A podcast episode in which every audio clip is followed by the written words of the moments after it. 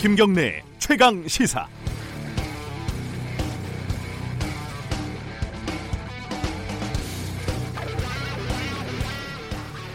이국종 아주대 권역 외상센터 센터장이 당선 무효형을 받은 이재명 도지사를 위한 탄원서를 법원에 제출을 하니까요. 어, 보수 단체들이 병원 앞에 몰려가서 규탄 시위를 벌였습니다. 이재명 시장을 반대하는 분들이겠죠. 원래는 이, 국종 교수를 존경을 했는데 이 지사를 위한 탄원서를 써서 그 마음이 싹 가셨다. 아, 병원에서 이 교수를 징계하라 이렇게 얘기를 했다고 합니다. 이국종 교수에게 마이크를 잠시 줬다가 빼앗는 모습을 영상으로 보니까요. 음, 이 교수의 말대로 자괴감이 들만합니다. 정치가 그런 것 같습니다. 다른 생각에 대한 관용의 폭이 너무 좁습니다. 특히 자기 편이라고 생각했던 사람이 기대에 어긋나는 말이나 행동을 하면 집단적으로 그 사람을 공격을 하죠. 어, 진중권 교수가 정의당을 탈당을 한다고 하니까 조국 장관을 응원하는 한 유명 작가는 진 교수가 머리가 안 좋다는 등, 어, 돈 주면 한국당으로 가겠다는 등 독서를 퍼부었습니다. 거기에 동조하는 사람들도 꽤 많이 봤고요. 어, 일전에는 조국 장관에게 비판적인 목소리를 냈던 박용진 민주당 의원에게 집단적인 항의 문자가 쇄도했던 일 기억하실 겁니다. 정치적인 갈등이 높아지면서 상대방에 대한 공격은 진영을 막론하고 강화되고 있습니다. 원래 싸움은 고상하고 점잖게 하는 게 아니라고도 합니다. 그럴 수 있습니다. 하지만 어, 좀 무섭다는 생각을 지울 수는 없네요. 온도가 좀 너무 높은 것 같지 않습니까? 단추 하나 좀 풀고요. 물 한 잔 마시고 체온을 한 2, 3도 정도만 낮춰보면 좋겠습니다. 뜨거운 열정도 좋지만 지나치면 병이 납니다. 몸도 사회도. 9월 25일 수요일 김경래 최강 시사 시작합니다.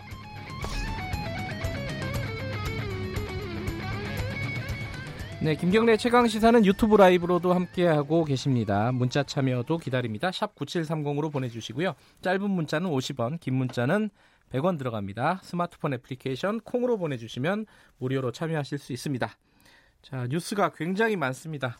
오늘 주요 뉴스 브리핑부터 시작하겠습니다. 고발 뉴스 민동기 기자 나와 있습니다. 안녕하세요. 안녕하십니까. 아프리카 돼지열병 속보 좀 정리를 해보죠. 인천 강화군에서 또 발생했습니다. 네. 발병 사례가 모두 다섯 건으로 늘어났는데요. 네. 강화 발생 농가는 정부가 그동안 강력한 방역을 펼쳐온 중점 관리 지역 밖에서 지금 이게 확진 판정을 받았기 때문에 네. 기존 방역망을 뚫고 전국으로 확산되는 것 아니냐 이런 우려가 나오고 있습니다. 네. 당국의 역학 조사에서는 확진된 농장들 모두 차량 이동에 따른 역학 관계에 있는 것으로 나타났는데요.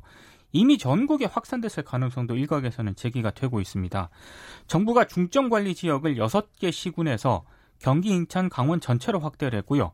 전국에 48시간 돼지 이동 중지 명령을 내렸습니다. 방역 현장에서는 당국의 정밀 검사가 허술하다 이런 비판도 나오고 있는데요.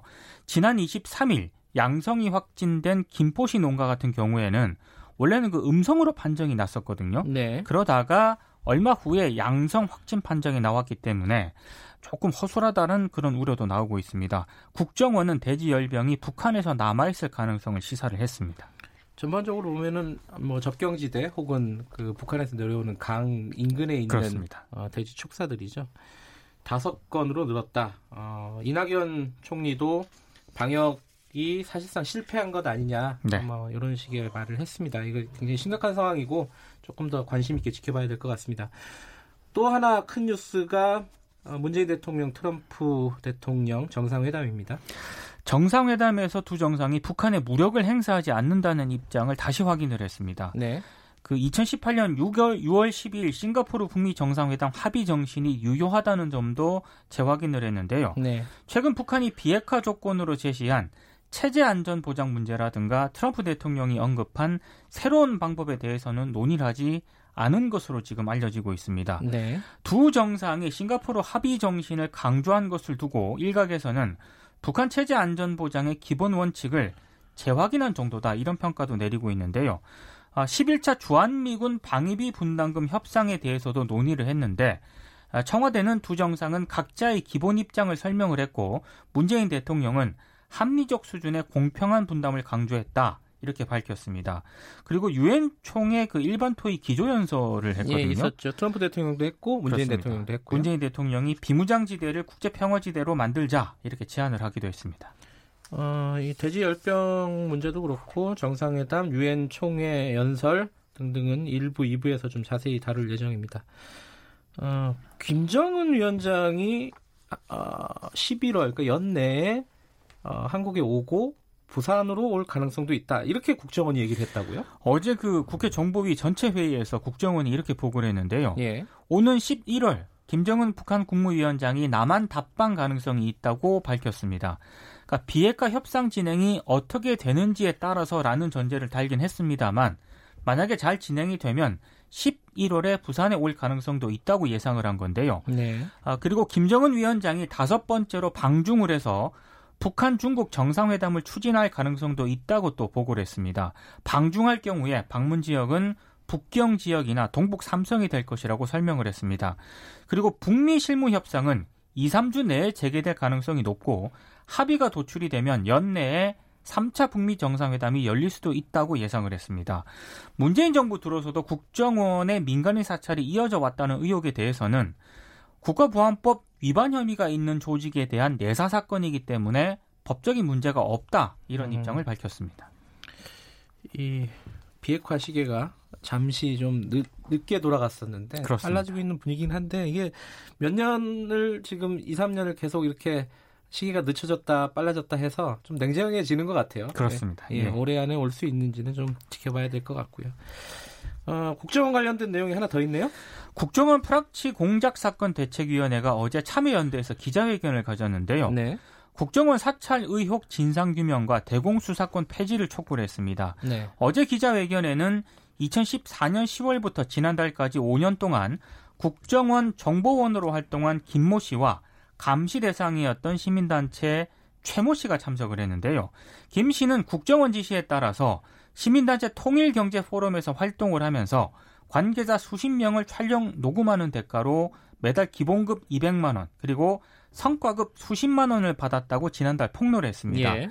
김 씨는 국가 권력의 압박을 이기지 못하고 해서는 안 될 행위를 했다고 이제 어, 어제 얘기를 했는데요. 네. 국정원 감시 네트워크는 이 김 씨의 진술을 바탕으로 진상조사 결과 보고서를 냈습니다. 비슷한 국정원 프락치가 더 있을 것으로 보고 양심선언 신고센터를 운영하기로 했는데요. 관련해서 오늘 한겨레는 국정원 프락치 사건 등의 영향으로 국정원 감찰실장이 최근 검찰 출신으로 교체가 됐다 이렇게 예. 보도를 하기도 했습니다. 그러니까 국정원은 아까 말씀하신 대로 어, 법적인 문제가 없다라고 얘기를 했지만은 어, 당사자는 어, 그렇지 않다는 어떤 취지의 발언을 계속 이어가고 있는 거죠. 본인이 이제 공개 기자회견을 통해서 예. 자신이 프락치 활동을 했다라고 지금 얘기를 하고 있는 겁니다. 사실 국회에서 이런 걸 국정조사도 하고 해야 아, 되는데 그렇죠. 그죠? 네. 좀 어, 조금 더 뭐랄까 사실관계가 명확하게 좀 나왔으면 좋겠습니다. 그렇습니다. 어, 서울대 노동자들이 연대 투쟁을 했다고요? 이 소식은 어떤 소식이죠? 그 서울대 청소 노동자, 네. 냉난방 시설 담당 노동자, 식당 카페 노동자들이 있거든요. 네. 350명이 어제 기자회견을 열었는데요. 어, 복리후생 그리고 노동자를 인간적으로 대우하라고 요구를 했습니다.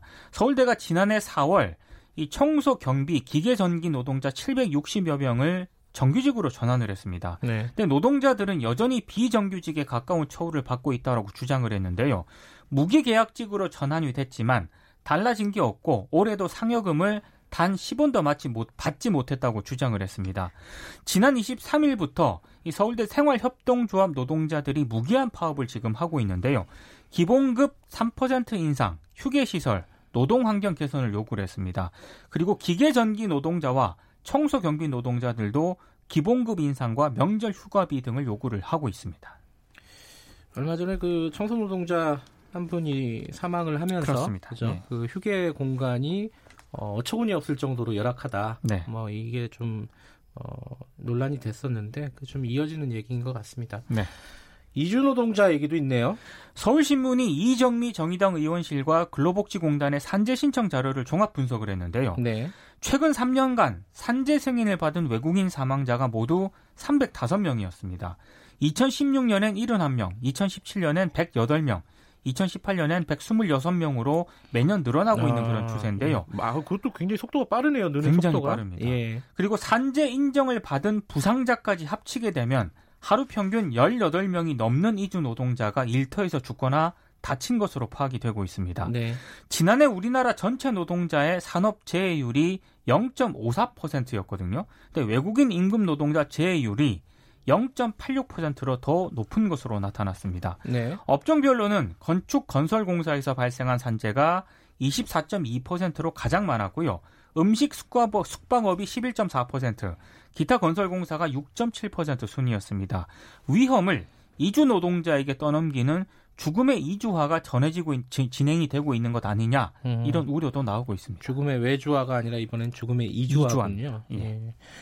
아 이게 그 외국인 노동자들의 재율이 훨씬 높네요. 그렇습니다. 어, 두 배까지는 아니더라도 굉장히 높은 편이고 한 해 100명 이상이 지금 사망하고 있다. 그렇습니다. 좀 심각한 문제네요. 네. 마지막 소식 좀 간략하게 전해주시죠. 유석춘 교수가 발전사회학 강의를 연세대가 중단시키지 않았습니까? 근데 또 다른 강의인 대한민국의 건국과 발전은 그대로 진행을 하기로 했습니다. 네. 어제 강의 도중에 한 학생이 위안부 관련 발언이 논란이 되고 있는데 어떤 입장이냐고 물으니까 유, 유 교수가 여러분이 알고 있는 일제시대의 쌀 수탈, 위안부 강제 동원은 스테레오 타입이다. 전 국민이 그렇게 알고 있지만 새로운 연구로 기존 지식이 도전받고 있고 여러분이 그걸 알아야 한다. 이렇게 얘기를 했고요. 네. 전태일이란 사람이 노동자로 일하면서 착취당해 자살한 걸로 아는데 그게 아니라는 사실도 강의를 할 것이다. 자신이 직접 연구한 내용이다. 라고 또 얘기를 하기도 했습니다. 연세대 총학생회가 어제 입장문을 발표를 했는데요. 학생과 위안부 피해자에게 사과하고 대학 본부는 류석춘 교수를 파면하라. 이런 내용입니다. 이 전태일 여사 관련된 얘기는 당시 월급 많이 받았다 이런 얘기더라고요. 보니까 그렇습니다. 이거 아마 인터넷에서도 찾을 수 있는데 한번 보시고 판단해 보실 필요는 있을 것 같습니다. 네. 자 여기까지 듣겠습니다. 고맙습니다. 고맙습니다. 고발뉴스 민동기 기자였고요. 김경래 최강 시사 듣고 계신 지금 시각은 7시 37분입니다.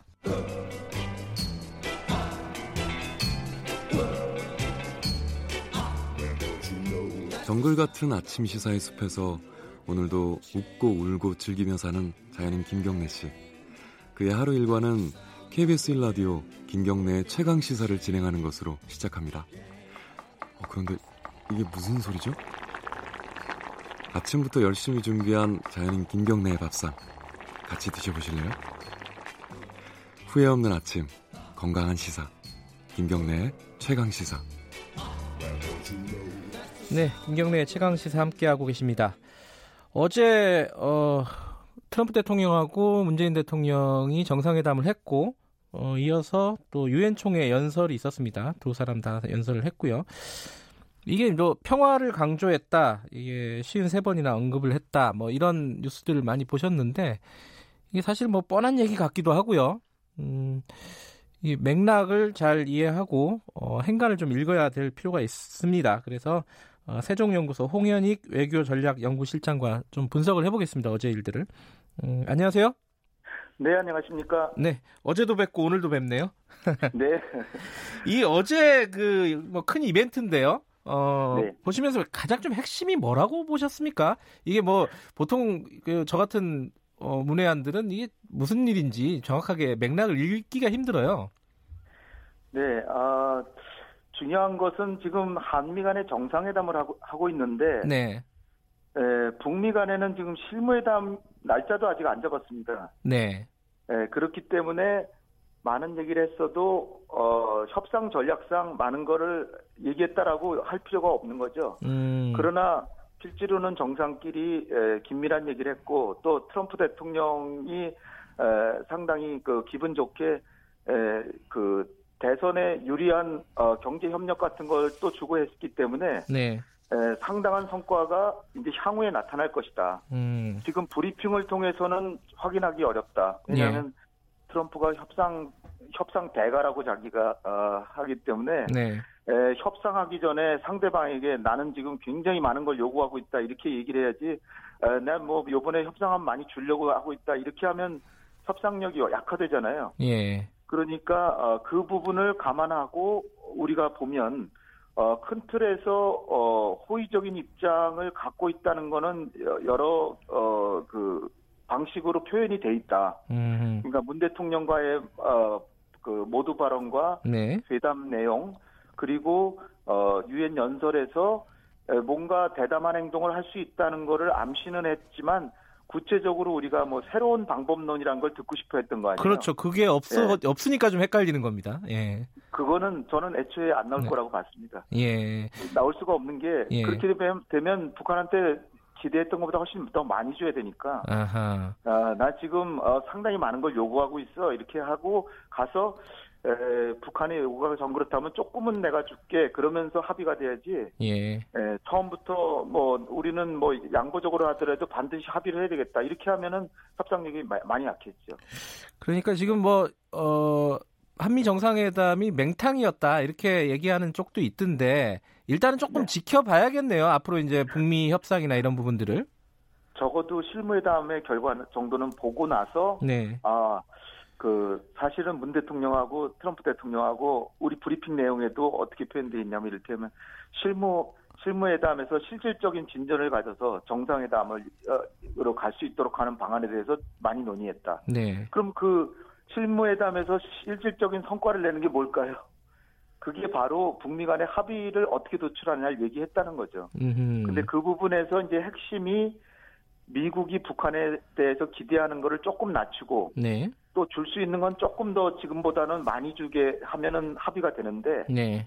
그 부분을 얘기했는데 에, 개성공단 금강산은 마- 말도 꺼내지 않았다. 뭐 예. 이렇게 에, 하고 체제 보장에 대해서도 언급하지 않았다라고 하는 거는 에, 그건 협상 전술이 아닐까 이렇게 보고요. 음, 네. 에, 서로 실질적인 합 진전이 있- 있을 수 있으려면 그 얘기는 안 할 수가 없었을 것이다. 예. 그렇게 봅니다. 아, 얘기는 했지만은, 그러니까 그 어, 교수님이, 아, 실장님이 이제 판단하시기엔 얘기는 했겠지만 지금 공개적으로 어, 발, 어, 발표할 단계는 아니다. 이런 말씀이시네요. 그렇죠. 예. 공개적으로 공개적으로 이기가 된 거는 70년간의 적대 행위를 아, 종식시키기로 했다. 네. 뭐 종전 선언을 구두로 지금 하고 있는 셈이고, 예. 그 다음에 싱가포르 합의의 정신을 따르기로 했다. 그게 중요한 이유는 싱가포르 합의라고 하는 거는 그 오바마 행정부 때부터 트럼프 초기까지 했던 선비핵화 후보상을 어, 그 접고 네. 이제부터는 동시 행동으로 나가고 단계적으로 간다는 것까지 함, 함축이 돼 있는 게 싱가포르 정신이거든요. 예. 따라서 지금 단계적으로 간다는 거 말은 안 했지만 결국은 싱가포르 정신으로 다시 간다는 것. 왜냐하면 하노이 정신이라고 하는 건 하노이에서는 빅딜을 요구했잖아요. 네. 그거는 일괄타결식인데 그게 아니라 싱가포르 합의 쪽에서 다시 간다는 거는 이게 결국은 북한이 바라는 단계적 어. 해법을 간다는데 거기서 아직 해결 안 된 거는 미국은 아직도 포괄적 합의와 단계적 이행이거든요. 네. 근데 포괄적 합의 부분이 과연 북한이 받을 것이냐 이제 북한한테 공을 넘긴 셈이라고 이제 보여집니다. 예. 그러니까 어제 이벤트로 좀 어, 많은 부분에서 공간을 좀 넓혀놨다 얘기할 수 있는 이렇게 일단 평가는 할수 있겠네요. 분위기는 좋게 만들어놨고 네. 그 다음에 문 대통령의 설득력을 높이기 위해서 우리가 여러 음. 가지 일테면 셰일가스도 사주고 근데 자율주행차 2조 현대차에서 투자하는 예. 것도 얘기를 하고 우리 국방 예산도 많이 늘리고 뭐 여러 가지 이제 트럼프 대통령이 국민들에게 한미 관계에서 내가 외교적 성과가 많다는 걸 얘기해 줄 걸 줬기 때문에 예. 그 약발이 이제 좀 서서히 나타날 것이다 이렇게 봅니다. 그리고 그 국정원에서요. 어, 네. 11월에 어, 김정은 위원장이 부산에 올 수도 있다. 그게 한아세안 정상회담 열리잖아요. 네. 요거는 어떻게 좀 가능성 지금 뭐 예측하기는 쉽지는 않겠지만 가능성은 있다고 보세요?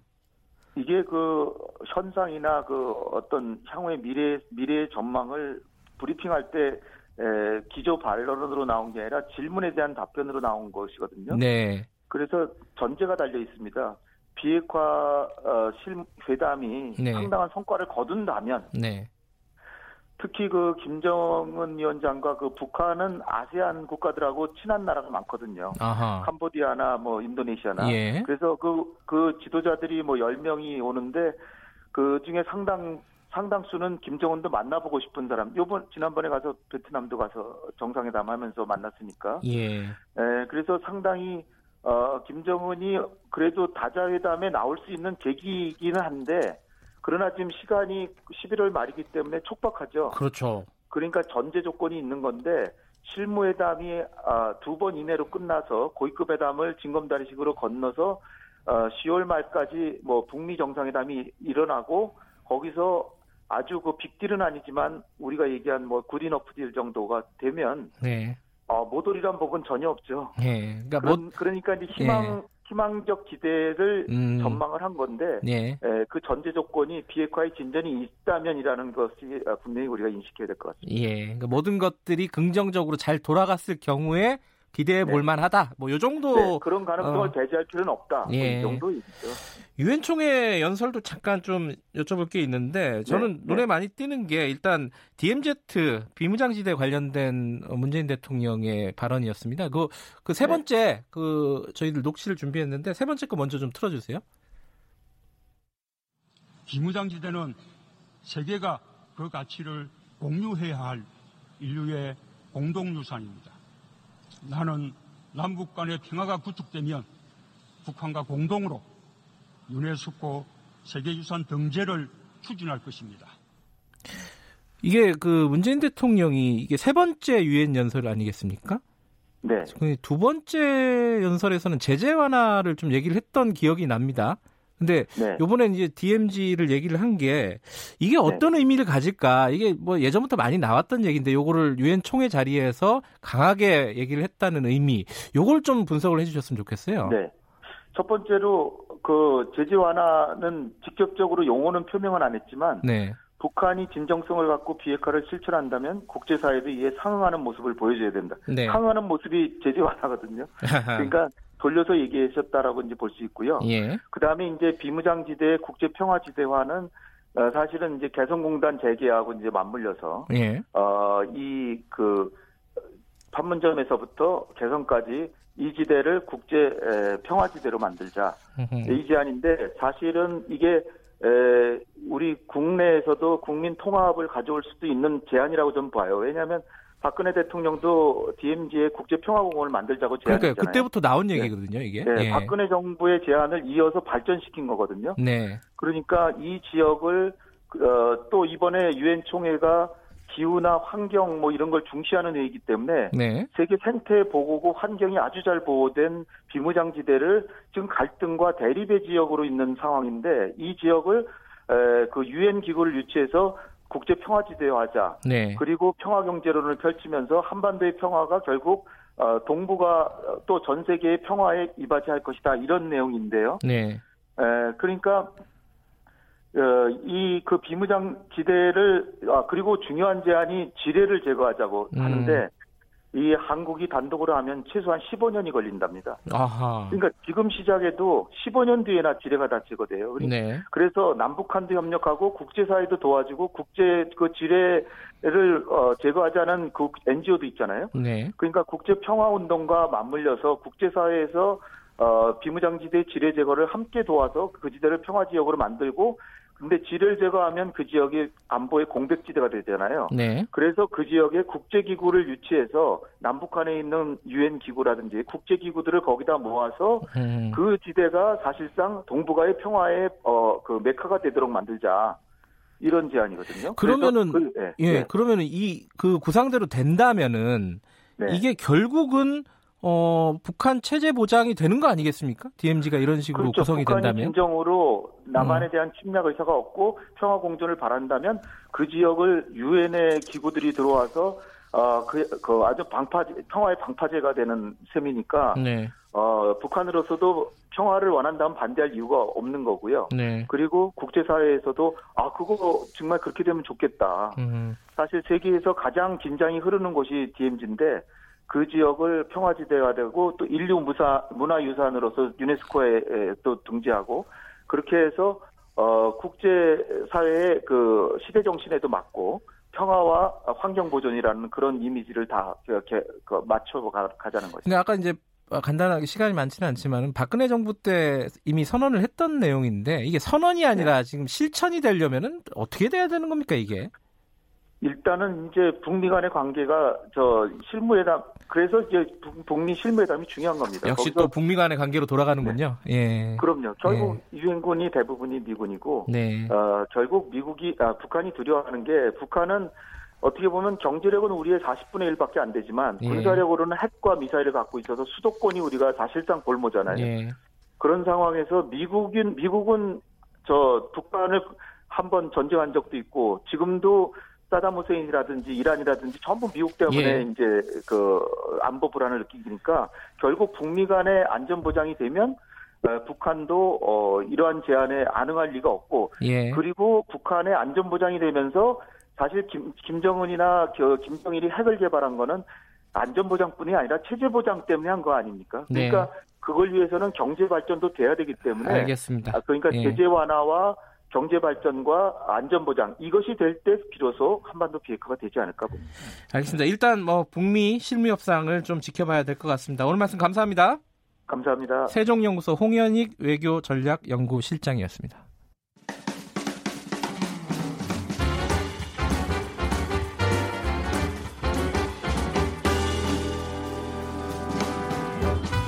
여러분의 아침을 책임집니다.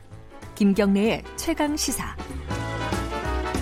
네, 최강 스포츠 KBS 스포츠 취재부 김기범 기자 나와 있습니다. 안녕하세요. 네, 안녕하세요. 프로야구 막판 1위 경쟁이 원래 1위 경쟁 별로 없을 거다 이랬는데 네, 그죠? 거의 SK를 굳어주는 분위기였는데요. 네. 요거 프로야구 흥행 호재입니다. 아 그런가요? 이렇게 그 1위부터 3위까지가 지금 경쟁이거든요. 네. 이렇게 세 팀이 마지막까지 순위 경쟁하는 거는 좀 과거엔 없었던 일이거든요. 한 음. 한두 팀 정도가 순위 경쟁을 했었는데 1위를 놓고는 음. 세 팀이 다 한꺼번에 1위 경쟁에 뛰어드는 건 마지막까지 이거는 프로야구에서 있었 없었던 일이기 때문에 굉장히 흥행 측면에서는 좋은데 네. SK 팬들 입장에서는요 굉장히 억장이 무너지는 심정일 겁니다. 지금. 6연패라고요? 6연패. 예. 하하. 어제 어제도 어제 예. 패배가 특히 충격적인데요. 네. KT한테 3대 0으로 이기다가 7대 3으로 역전패 당했습니다. 아하. 굉장히 좀 좋지 않은 바- 그 방식으로 패배를 한 거기 때문에 음. 뭐 오늘 경기에도 영향이 있을 수 있는 선수들의 사기에 네. 그런 것이고요. 어제 경기 직전까지 어제 하기 전까지 SK가 1위였고요. 2위 두산이 한 경기 반차로 2위. 음. 3위도 그 한 경기 반차로 3위예요. 예. 2, 3위가. 예. 아직 어떻게 돼 될지 모르는 거네요. 음. 어제 경기가 이제 SK가 지고 키움도 졌어요. 근데 아, 그런데 두산은 비겼습니다. 연장 접전 끝에 그 NC와 그 7대7 무승부를 기록했거든요. 네. 그렇게 되면서 지금 오늘 경기의 승차는 SK와 2위 두산이 한 게임 차가 됐고요. 음흠. SK와 키움은 여전히 한 경기 반 차입니다. 그래서 만약에 한 게임 차고 지금 남은 경기 SK와 두산이 한 다섯 경기 남았거든요. 네. 여기서 얼마든지 뒤집어질 수가 있는 거잖아요. 예. 그 동률이 됐을 경우에 누가 이기느냐? 두산이 이깁니다. 왜요? 두산이 상대 전적에서 SK한테 이기거든요. 아, 상대 전적으로 상대 다음에 따지는군요. 예. 그래서 두산이 상대 전적에서 앞서기 때문에 동률만 돼도 두산이 역전 그 정규 리그 우승을 차지할 수 있다. 음. 이렇게 볼 수 있고요. 키움 팬들도 많으실 텐데요. 키움의 우승 가능성 아예 제로는 아닙니다. 어. 물론 자력 우승은 물 건너갔지만 그 키움이 남은 경기는 두 경기고 남 그 SK와 두산은 다섯 경기씩 남았는데 남은 경기 일단 두 경기 다 이겨야 돼요. 네. 그리고 두산과 SK가 졸전을 펼치길 바라면은 음흠. 뭐 어떻게 보면은 키움이 기적과 같은 1위를 달성할 수 있는 시나리오도 여전히 남아 있다. 그래서 페넌트 레이스 막판까지 굉장히 1위 경쟁으로 뜨거운 그저 프로야구가 될 것 같습니다. 오늘 경기가 특히 주- 중요한 것 같은데요. SK 같은 경우에는 그 국내 에이스 김광현 선수가 오늘 등판하거든요. 삼성 경기에 네. 오늘 경기마저 잡지 못한다. 7연패에 빠진다. 이러면 엎어질 수 있을 것 같습니다. 끝까지 봐야 알겠다. 네. 이런 말씀이시고 아까 지금 뭐 북미 대화 이런 얘기 많이 했었는데 예, 예. 지금 평양 경기가 결정이 됐다고요? 네, 요게 그 정치적인 문제랑 연관이 될 수 있었거든요. 예. 자, 일단은 저 축구 대표팀이 월드컵 2차에서 북한과 10월 중순에 경기하는데 네. 북한 원 평양 원정을 가기로 결정이 됐습니다. 음. 그 북한이 그 아시아 축구 연맹 이저 이 축구 예선을 총괄하고 있는 AFC에 공문을 보내서 다른 경기와 동등한 수준에서 홈 경기를 한국과의 홈 경기를 준비하겠다 이렇게 통보를 했어요. 그 음. 도- 동일한 수준이라는 것은 뭐 홈앤 어웨이 일상적인- 이거 하겠다 그렇습니다. 이거죠. 예, 그래서 예. 국- 우리나라가 우리나라 국가대표팀이 평양으로 건너가서 김일성 경기장에서 이제 원정 경기를 치르는 음. 역사적인 그 순간이 다가오고 있습니다. 손흥민 선수가 김일성 경기장에서 골을 넣으면 어, 북한 동포들이 어떤 반응을 보일지 그 굉장히 많은 관중들이 들어가거든요 거기에. 그래서 10월 15일입니다. 생각만 해도 약간 좀 뭐랄까요? 어, 떨리네요. 굉장히 음. 평양 김일성 경기장에서 애국가가 이 김일 저 김일성 경기장에서 연주된다. 이게 동일한 수준에서 똑같이 이제 준비한다면 음. 각 국가가 울리잖아요. 예. 애국가가 울리는 겁니다. 예전에 사실은 애국가가 울리는 게 부담스러워서 예. 제3국에서 경기한 적이 있었거든요. 한국과 북한의 월드컵. 예선에. 근데 이제 지금 이 상태로라면은 그 평양에서 애국가가 울려 퍼지는 그런 일이 벌어질 수 있기 때문에 굉장히 큰 관심을 모으는데 남은 거는 근데 응원단과 취재진 문제예요. 얼마나 파견할 수 있느냐. 그 문제는 좀 더 풀어야 될 것 같습니다. 굉장한 이벤트가 될 것 같고 예.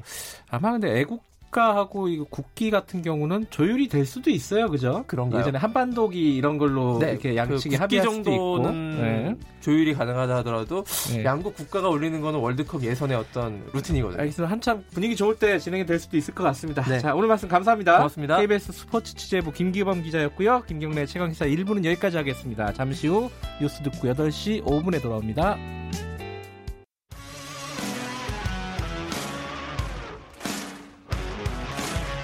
뉴스타파 기자 김경래 최강 시사. 김경래 최강 시사 2부 시작하겠습니다. 어, 조국 장관 관련된 검찰 수사가 지금 뭐 사실상 정경심 교수 소환 수순으로 가고 있죠. 음, 조국 장관을 직접 경향해, 겨냥하고 있다. 뭐 이런 얘기도 나오고 있고요. 어, 야당에서는 자유한국당에서는 어, 조국 장관 직무정지 가처분 어, 소송도 냈고 그리고 해임 건의안도 다시 이제 꺼내 들고 있습니다. 오늘은 어, 관련된 얘기를 자유한국당 쪽 연결해 보겠습니다. 유기준 자유한국당 의원 연결해서 관련 얘기 좀 여쭤보겠습니다. 시간 남으면은 어, 유엔 총회나 이런 부분들도 좀 짚어볼게요. 유 의원님 안녕하세요. 네, 유기준입니다. 안녕하세요. 예. 어, 일단은 저기 직무정지 가처분은 내신 거고 그죠? 그렇습니다. 네. 그 해임 건의안은 실제로 추진하실 건가요? 그 여러 가지 상황을 봐가면서 예. 지금 국민 여론이 예. 어, 사태에 대한 찬성 여론이 높지 않습니까? 네. 그러면 아마 국회에서도 이런 부분들을 감안해서 다른 야당과 공조해서 네. 그 제출할 수 있을 것으로 보고 있습니다. 근데 이게 그 그렇게 볼 수도 있을 것 같아요. 그 이게 야당 그러니까 자유한국당에서 고발을 한 내용이잖아요. 그걸 네. 검찰이 받아서 수사를 하고 있는 거고 그러면 검찰 수사를 좀 지켜봐야 되는 거 아니냐? 이렇게 생각하는 분들도 있을 것 같습니다. 요거는 어떻게 생각하십니까? 그 검찰 수사를 하고 있으니까 예. 지금 뭐 지켜보고 있습니다만은 당장 그 장관으로 임명된 지 한 2주 정도 되는 것으로 알고 있는데 네. 그 저- 적절하지도 않은 그런 자격을 갖춘 사람이 네. 장관으로서 뭐 검사와의 대화를 한다든지 뭐뭐 이런 지시를 해서 뭐 어떻게 한다든지 이런 것들은 정말 부적절한 일들이 연속이기 때문에 네. 결국은 그 해임 건의안을 내는 쪽으로 갈 수밖에 없지 않을까 그렇게 생각하고 있습니다. 에, 근데 이 현실적으로 어, 다른 당, 다른 이제 야권 있지 않습니까? 어, 네. 바른미래당이라든지 민주평화당이라든지 뭐 이쪽 대한연대라든지 이쪽에서 이 해임 건의안에 대해서는 그렇게 적극적이지는 않은 것 같아요. 글쎄요, 뭐 우리 사회자께서 어떻게 보시는지 모르겠습니다만은 네, 그게 현재 그, 그, 개- 장관이 취임하고 난 이후에도 네, 계속해서 이제 그 보통은 취임하면 의혹들이 가라앉으면서 이제 그 장관에 대한 그 여러 네. 가지 그 업무들에 대해서 그 사람들이 관심을 많이 갖는데 지금 오히려 반대의 경우로서 왜 네. 저 사람이 계속해서 장관을 하느냐, 왜 사퇴하지 않느냐, 대통령 파면하지 않느냐 네. 이런 여론이 이제 오히려 지금 더 높은 상태가 아니겠습니까? 예. 그러면은 그 다른 야당들도 그것을 고려하지 않을 수 없는 거죠.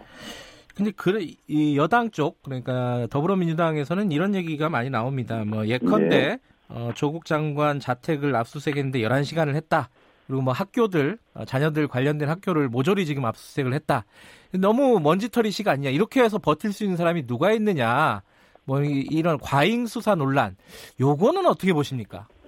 그 이런 상황이 와서도 네. 사퇴하지 않고 버티는 거는 정말 초유의 일입니다. 음. 그, 그, 지금 보면은 그 논문 교수의 아들 뭐 있지 않습니까? 예, 그 예. 논문을 작성해준 교수의 아들이 그 뭐라고 지금 이야기하냐면은 그 서울 조국 법무부 장관의 서울대 동기 변호사 아들 A 씨인데 예. 그 인권 서- 서울대 산하 예. 서울법대 산하 공익인권 법센터 이 세미나에 한 번 참석했고 예. 이주간 인턴을 한 적은 없다 네. 이런 말도 해서 또 그리고 조 장관이 직접 전화해서 세미나에 오라고 했다 이렇게 했는데 예. 그, 그 당시에는 그 교수 아들을 모른다 이렇게 이야기를 했던 것으로 제가 알고 있는데 이게 뭐 네. 말 자체가 벌써 다른 거 아닙니까? 예. 그리고 지금 조 장관의 아들이 재학 중인 연세대 대학원에서 그 서류가 지금 그 관- 입학 관련 서류가 지금 사라진 사라졌다고 지금 돼 있는데 이것도 지금 조사를 하고 지금 서연치 않은 게 한두 가지가 아닌데 예. 무슨 그런 말을 하는지 이해가 되지 않습니다. 음, 그러니까 그 좀 정당한 수사라고 보시는 거예요? 이게 너무 과잉 수사 아, 아니냐라는 논란. 너무나 당연한 수사죠. 음. 지금 보면은 뭐, 저, 또 이런 이야기도. 조국 아들의 부탁을 받고 하드디스크 두 개를 사줬다. 네. 또 아들이 PC 하드 교체하는 것을 목격했다. 이런 진술도 지금, 이런 말도 지금 나오고 있는데. 예. 그리고 이 여러 가지를 보면은 또 국민 요, 국민 여론을 한번 보시면은. 네. 어, 현 시점에서 조국 장관의 임명이 적절하지, 적절한지 물은 결과에 대해서 17일부터 19일까지 성인 1,000명에게 물었는데 36%가 적절, 54%가 적절하지 않다. 이렇게 지금 이야기하고 있어서 거의 18% 정도가 적절하지 않다고 더 높게 답변하고 있는 것인데 예. 이거, 이거 정말 너무나 잘못된 건 아니겠습니까? 유 의원님이 지금이라도 빨리 사퇴를 해야죠. 예, 유 의원님이 보시기에 어, 검찰이 정경심 교수에 대해서 뭐 영장을 칠 것 같습니까? 아, 글쎄요. 그거는 이제, 일단은 지난번에 그 예. 기소를, 그, 공소시효 때문에 예. 기, 소를 한 게 한 건이 있습니다만은, 예. 그, 문, 문서 작성, 문서 위조 의 건에 대해서 기소를 했죠. 그리고 나머지 건에 대해서는 조사를 하는데, 예. 일단 조사를 해보고, 그 예. 혐의 여부가 좀 중하다고 판단이 되면 영장 청구 가능성이 있다고 보, 보여지죠. 그러니까 어제 그 유시민 어, 노무현 재단 이사장이 방송에서 그런 얘기를 했습니다. 이 영장도 만약에 청구하지 못한다면은 어, 실패한 수사가 되는 것이고 영장이 기각된다면 책임져야 된다.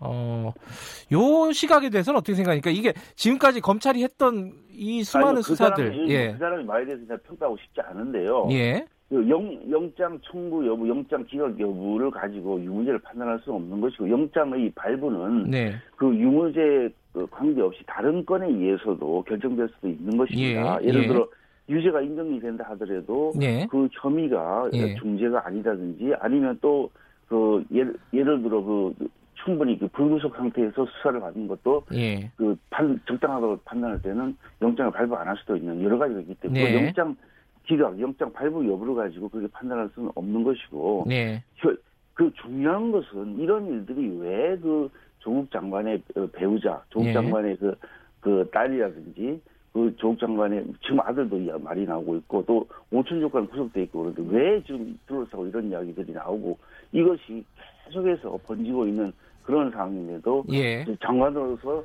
직함을 직무를 유지할 수 있다고 생각하십니까? 빨리 사퇴해야 됩니다. 그 지금 받은 어떤 의혹이나 혐의가 굉장히 많잖아요. 자녀들도 그렇고 아, 뭐뭐 대충 하면 예. 영 걸린 것도 아니고 이렇게 많은 경우는 처음 봤습니다. 근데 그 중에 어, 예. 의원님께서 보시기에 핵심이 뭐라고 보십니까? 이게 너무 많아가지고 뭐 이게 경중을 좀 따지기가 어려운데 청취자분들은 이해하기 좋게 그이이 사시사철에 일어나는 모든 일을 한목에 말하라는 것과 지금 마찬가지입니다. 그 예, 지금 뭐 크게 나누면 세 가지 줄거리가 되지 않겠습니까? 예, 그 딸의 딸의 그 입학 관련된 그 이야기들, 예, 그 다음에 이제 그 저 운동학원 관련된 문제, 예, 그 다음에 이제 그, 그 소위 말해서 그 펀드 투자 관련된 그 부분 이런 세 가지 줄거리로 나눠지는데 여기 여기가 더 가지를 쳐서 또 여러 가지 일들이 많이 일어나고 음. 있어서 이 짧은 시간에 그것을. 일목요연하게 말할 수는 없는 거죠. 알겠습니다. 대하, 대하 드라마를 하루에 있으니까 그건 안 되죠. 알겠습니다. 그 여당에서는 그 검찰이 피의 사실 공표하고 뭐 이런 부분에 대해서 불만이 많습니다. 이 고발도 불사하겠다 이런 얘기도 나오는데 이거 어떻게 그 보세요? 부분에 대해서 한번 국민 여론을 한번 들어보시면 좋겠습니다. 그게 음, 그, 그 피사실 공표가 물론 있어서는 안 되겠지만은 예. 국민들께서 그런 부분에 대해서 누가 수긍을 할지 한번 여당에게 대해 진정으로 충고합니다. 한번 여론조사 해보시라고 했습니다. 아, 아마 했을 예. 것 같은데 결과는 모르겠네요. 그죠? 네. 그 이 얘기는 어 제가 좀 구- 궁금해서 여쭤보는 건데 그 강효상 의원이요 네. 같은 당에 계신 어, 이 청와대가 조국 장관을 어, 내치는 쪽으로 급선회 했다. 이렇게 뭐 SNS에 올렸어요. 아, 그, 전, 저도 잘 모릅니다. 아, 모르세요? 귀- 귀한 시간, 귀한 시간에 다른 거 아시죠? 알겠습니다. 강효상 의원 말씀은 별로 하고 싶지 않으신 모양이네요. 아 그게 아니 그 내용을 예. 모르기 때문에. 아 모르시는 내용이에요? 네. 예. 네. 국정조사 관련해서는 어떻게 지금 진행이 되고 있습니까? 의- 어, 증인 채택 이런 부분에 대해서 논란이 많은 것 같더라고요. 의- 이견이.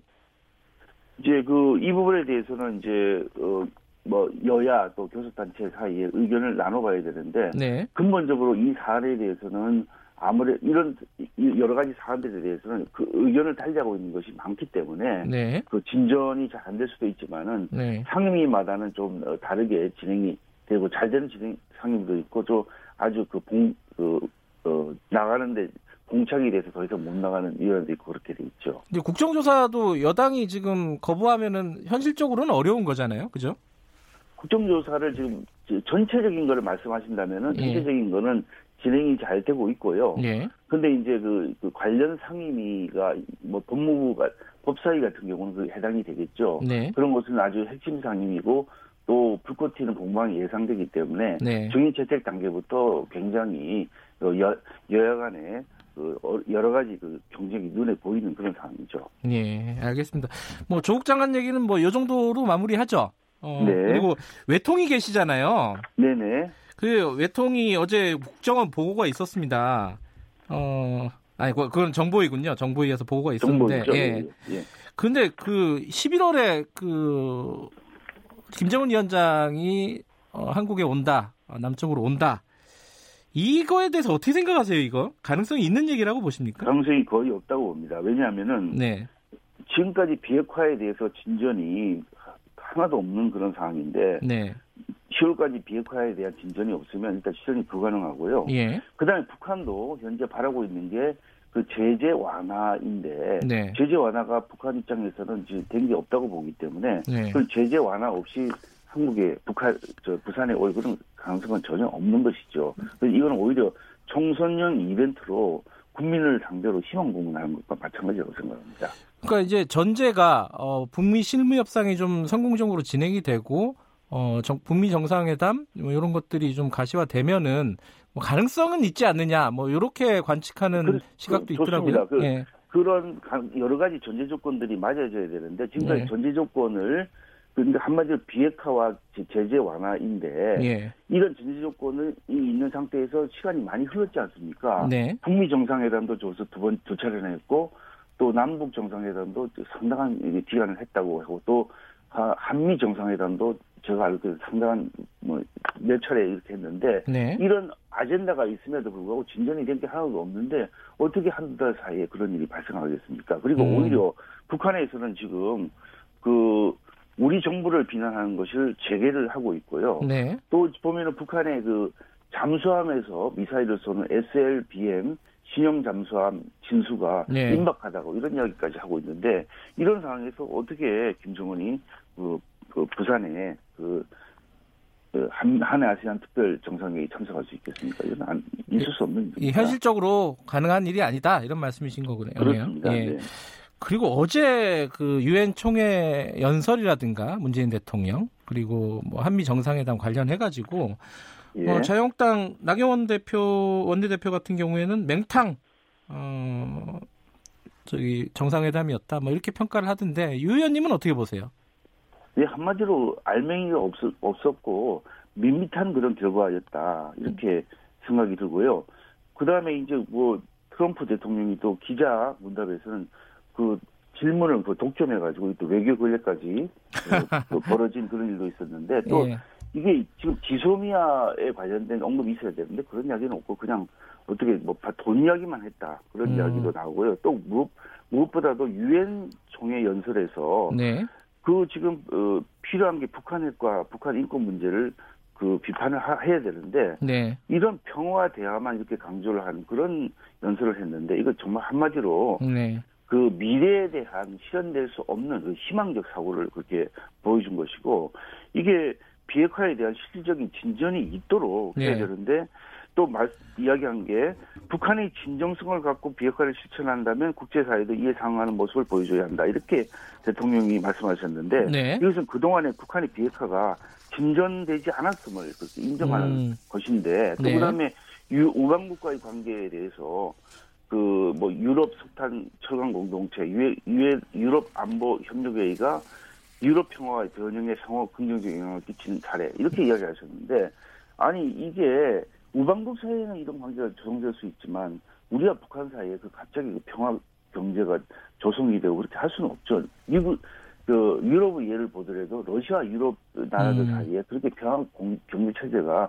조성이 되지는 않았습니다. 그러니까 국제적 현실을 전혀 판단하지 않고 희망적인 사, 사고를 가지고 임하고 있으니까 뭐 군사 합의도 자화자찬만 하고 국제사회에 홍 없는 그런 메아리 없는 이야기만 늘어놓고 있는 거죠. 근데 아까 그 저희들이 일부에서 어, 전문가 연결해서 네. 요 관련된 얘기를 나눴었는데 그 네. 얘기를 하더라고요. 이 그러니까 어, DMZ 어, 평화지대 이, 이 구상은 박근혜 대통령이 먼저 한 거다.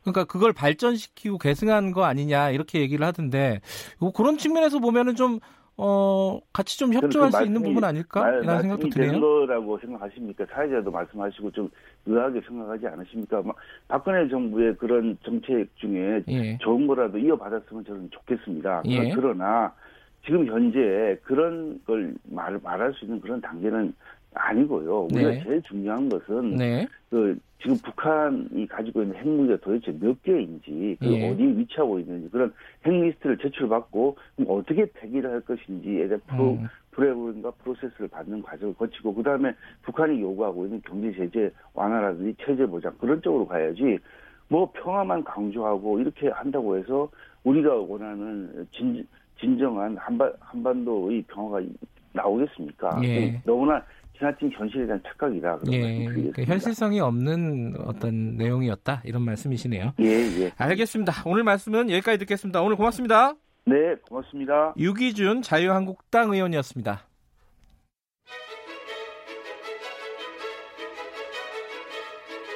우리 사회의 다양한 현안을 공정하고 깊이 있게 다룹니다. KBS 일라디오 김경래의 최강 시사.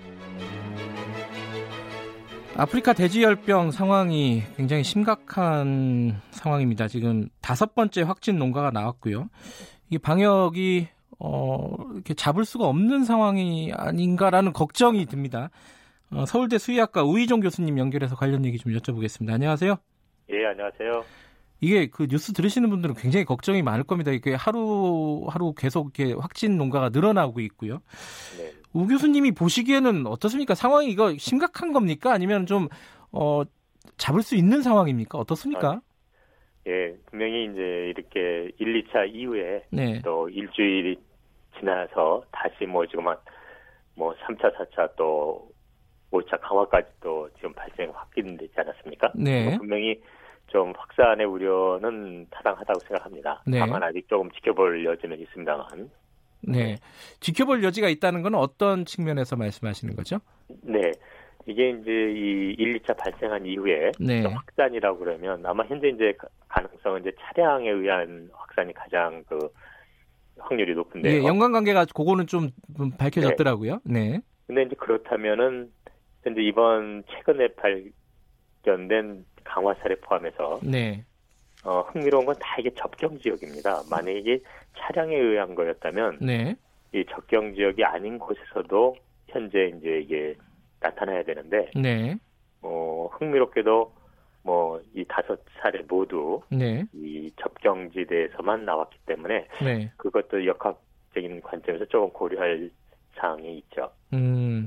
그럼, 그럼 적경 지역을 지금 중요하게 보신다는 뜻은 어, 북한에서 어, 유입됐다라고 판단할 여지가 좀 많이 있다는 말씀이신 거죠? 예. 그것이 네 아직 아직은 어떻게 보면 일차적인 예. 그런 발생 상황일 수도 있다라는 것이죠. 근데 이제 계속 뉴스 나오고 조사 결과 발표되고 하는 걸 보면은 이게 북한에서 넘어오는 게 이제 멧돼지나 이런 걸로 많이 추정을 했었는데 그럴 가능성은 많지 않다. 뭐 이게 네. 창문이나 이런 것들이 다 달려 있어가지고 그렇죠? 네. 그러면 어떻게 북한에서 넘어올 가능성이 있게 되는 겁니까? 네. 뭐 이 결국은 가장 지금 이제 첫 발생 때부터 이제 봐야 되는 건데요. 예. 그첫 발생에 이제 이 질병이 발생한 잠복 기간 이전 상황의 그 농장 부분을 보면 네. 여전히 역시 북한과 관련된 것은 태풍이나 이런 그, 그 당시 닝닝이 지나갔었거든요. 네. 그래서 링링에 의해서 링링 태풍이란 건 보통 이제 실제로는 지상에 여러 가지 이제 식물 씨앗이라든지 작은 곤충알들을 널리 퍼뜨리는 역할도 있기 때문에 네. 예, 북한은 사실 이, 뭐 최근 보도도 있었습니다만은 전역이 이제 이 질병으로 초토화된 걸로 알고 있는데요. 그러니까요. 예. 그 북한 영역에 있는 많은 오염된 그런 부스러기나 분비물 등이 태풍에 의해서 적경 지역 자체를 이렇게 오염시킬 가능성이 있습니다. 여전히. 네. 그래서 이번 발생 자체도 분명히 1, 2차 외에는 이- 그 3, 4, 5차 등은 자동차에 의한 그 전파 가능성은 여전히 상존하지만 네. 흥미롭게도 여전히 모두 적경 지역에서만 발생했다는 것은 조금 더 지켜볼 그 부분이 있죠. 이게 그러니까 지금 방금 말씀하셨는데 북한이 어 일부 지역은 돼지가 이게 전멸했다. 뭐 이런 보고까지 이- 있었는데 국정원 보고가 있었는데 이게 네. 사실 이제 북한하고 아직 뭐 원인이 거기로 확정된 건 아니지만은 네네네. 방역 작업이나 이런 부분들은 좀 협조를 했으면 좋겠다 이런 생각은 들거든요. 아 그렇습니다. 그건 뭐 거기 질병뿐만 아니라 네. 이 조류 인플루엔자나 뭐 구지역이나 사실 한반도는 질병이 있어 하나의 이 생태계인데 네. 이게 지금 사실 여러 가지 이유로 좀 남북이 나뉘어졌을 뿐이지 네. 그래서 방역에서는 남과 북이 함께 가야 되겠습니다. 예. 그 어제 이낙연 총리가 이제 어, 방역 작업이 당국의 방역 작업이 완전하지는 못했다라는 거를 시인할 수밖에 없다. 어, 네네. 그런 취지의 말을 했는데 네. 지금 전반적으로 정부의 대응이라든가 이런 부분들은 어떻게 평가하세요? 네, 기본적으로는 뭐 FAO 국제 기준에 따라 하고는 있습니다만 네. 음, 조금 더 그런 국제 기준보다는 좀 강화해서 하는 게 좀 필요할 것 같습니다. 어, 특히 뭐 이 세 번째 발생한 김포 농가는 정밀 그 검사에서 음성 판정이었던 농가였거든요. 네. 근데 거기서 나타났다는 것은 그, 그 현재 진행하고 있는 정밀 검사 이거는 뭐냐면 이제 의심이 있는 농장에 모든 그 돼지를 검사해 보면 좋지만 사실 뭐 몇백 몇천 마리를 다 할 수는 없거든요. 네. 그러다 보니까 이제 표변 몇 마리를 뽑아서 이제 검사하는데 아하. 그것이 결국은 이번에 드러난 것은 충분하지 않다는 걸 말해주고 있습니다. 네. 그렇다면 앞으로 이런 연관된 의심 농장이나 역학조사했을 땐 이 한 농장에서 표본 검사 수를 네. 훨씬 늘려야 된다는 걸 이번에 확실하게 보여준 거죠. 예. 근데 그러 그럴 이제 평소에도 그, 런 어떤 준비를 하려면 이게 돈이 들어가는 거잖아요. 아, 네 네네. 그 예산이나 이런 부분들이 확보가 안 됐다는 계속 얘기를 하는데 당국에서는 네네네. 이게 참 그러니까 우리가 해마다 이런 네. 뭐 조류 인플루엔자, 뭐 구제역, 뭐 이제는 뭐 아프리카 돼지열병까지 이런 어떤 대, 규모 동물 질병을 달고 살아야 되는가 장기적으로 아, 네. 보면은 이거 수의사로 보시기에는 어떻습니까? 네, 이런 새로운 질병이라든지 혹은 예. 이렇게 과거에 유행했던 게 다시 유행하는데 이런 것은 사실 국제적인 추세입니다. 이게 예. 뭐 지구 온난화라든지 또 이런 생산의 어떤 체제가 공장식 밀집 사육이라든지 네. 또 세계화를 통해서 뭐 다른 나라의 질병이 곧장 온다든지 이래서 이제 이건 하나의 추세거든요. 네. 그렇기 때문에 이런 거에 대한 어떤 대비는 사실 과거와는 달리 보다 체계적이고 많은 인원이 필요합니다. 네. 근데 이제 이런 정부 체제나 어떤 예산 지원 체제는 역시 옛날 같은 방식으로만 이게 진행되다 보니까 정말 이런 대규모 심지어 사회재난으로 되는 상황까지에서도 좀 무력한 경우가 종종 있죠. 음. 그러니까 지금 좀 인식을 바꿔서 동물 관련된 이런 질병에도 어, 상당한 부분 투자를 해야 된다 이렇게 보시는 거네요. 그렇습니다. 이게 네. 뭐이 추세는 앞으로 뭐 늘어나면 늘어났지 줄어들지 네. 않을 거로 보고 있습니다. 예, 장기적으로든 그런 어떤 인식 전환도 필요하겠다 이런 생각이 듭니다. 오늘 말씀 감사합니다. 고맙습니다. 서울대 수의학과 우희종 교수님이었고요. 어, 청취자 여러분들도 아프리카 돼지열병 확산 차단을 위해서 방역 조치에 적극 협조해 주시기 바라겠습니다. 양돈 농가에서도요. 어, 출입자 통제, 차단 방역 매일 실시하고 어, 의심되는 사항이 있으면은 어, 검역본부 또는 시군 구청에 반드시 신고해 주시기 바라겠습니다. 매우 심각한 상황입니다. 이거 좀 어, 전 국민적인 관심이 필요한 것 같습니다. 김경래 최강기사 2부는 여기까지 하고요. 저는 잠시 후 3부에서 다시 뵙겠습니다.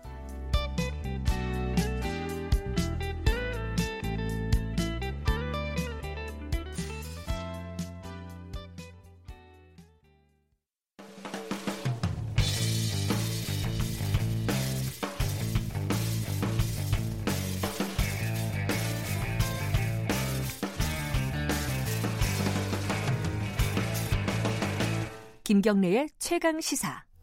네, 조국 장관 임명을 두고 어, 뭐 여든 야든 시끄러운 건 마찬가지인데 정의당도 좀 심상치가 않습니다. 어, 조국 장관을 데스노트에 올리냐 마냐 이거 갖고 상당한 논란과 진통을 겪었고요. 그리고 어제는 또 진중권 교수 이제 정의당 당원이죠. 탈당계를 제출을 했다고 해서 어, 굉장히 좀 눈길이 많이 모아졌습니다. 일단 지도부에서 진중권 교수의 탈당을 일단 막았다, 잡았다 이런 기사까지는 봤는데요. 어, 또 젊은 청년 당원들은 또 다른 의견, 지도부와는 또 다른 의견을 갖고 있는 것 같습니다. 오늘은 정의당 청년 당원 모임 모멘텀이라고 이름이 붙어 있네요. 어, 거기 관계자분 두 분 모시고 잠깐 얘기를 나눠보도록 하겠습니다. 먼저 소개부터 드리겠습니다. 김선아 홍보국장님 안녕하세요. 네, 안녕하세요. 저는 정의당 청년당원 모임 모멘텀의 김선아 홍보국장입니다. 네, 그리고 김지문 조직국장님 안녕하세요. 네, 안녕하십니까. 김지문입니다. 예. 어, 이게 뭐 대학생 모임은 아니죠? 이 대부분이 대학생으로 이루어져 있긴 하지만 예. 대학생 모임이라고 보기에는 청년 전체를 포괄합니다. 나이 제한 같은 게 있나요? 예, 34세 이하로 아, 제한이 되어 있습니다. 그렇군요. 예.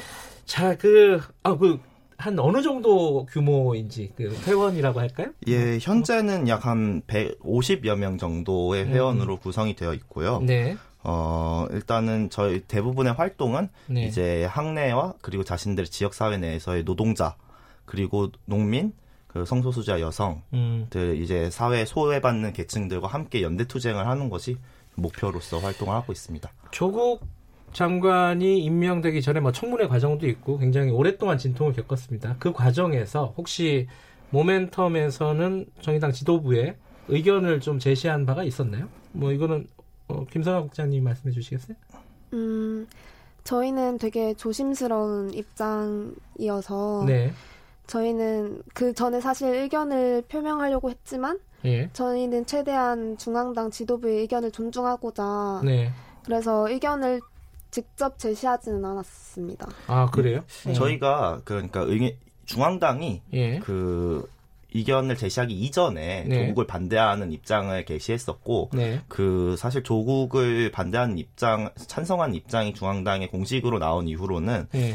어느 정도 그런 어떤 이유에서 그렇게 결정을 했는지는 네. 조금 이해를 할 것 같아요. 하지만 네. 저희는 그렇다고 불구하고 우리가 그렇게 결정하지 말았어야 했다라고 단언하게 음. 생각을 할 수 있습니다. 계속해서 반대 입장을 표명해 왔기도 했고요. 그러니까 애초에 맨 처음에는 좀 조심스러웠지만은 중앙당이 어, 찬성 입장을 결정하기 전에 반대 입장을 전달을 했었다. 예, 이미 전달을 하고 공표를 예. 했었습니다.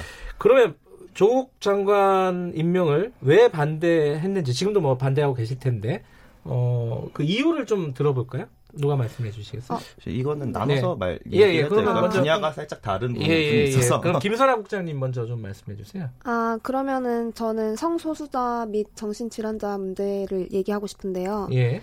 어 조국이 성소수자 및 정신질환자 관련 발언을 했잖아요. 조국 장관이요? 네, 조국 예. 장관이. 예.